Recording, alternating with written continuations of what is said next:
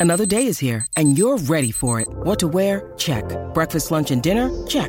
Planning for what's next and how to save for it? That's where Bank of America can help. For your financial to-dos, Bank of America has experts ready to help get you closer to your goals. Get started at one of our local financial centers or 24-7 in our mobile banking app. Find a location near you at bankofamerica.com slash talk to us. What would you like the power to do?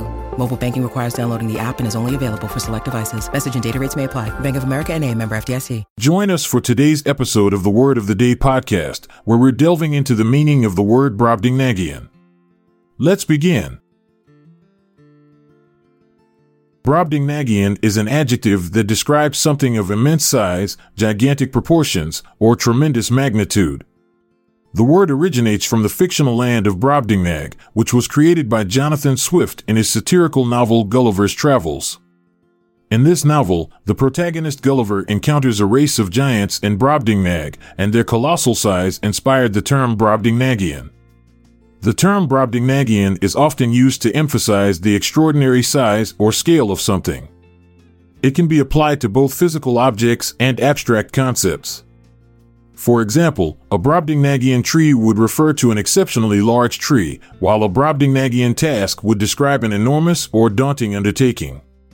Synonyms for Brobdingnagian include colossal, mammoth, gigantic, immense, enormous, and massive. These words all convey a sense of great size or magnitude.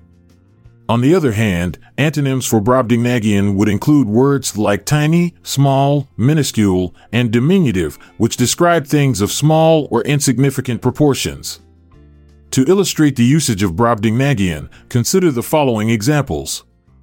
1. The Brobdingnagian skyscrapers of New York City towered above the bustling streets.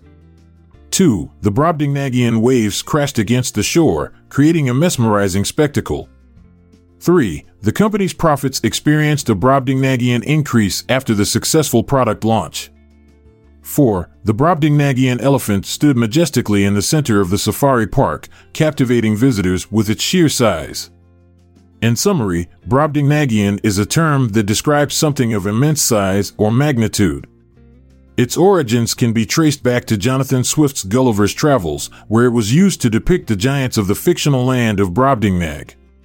Synonyms for Brobdingnagian include colossal, mammoth, and gigantic, while antonyms include tiny and small. In closing, here's a sentence that demonstrates the usage of Brobdingnagian.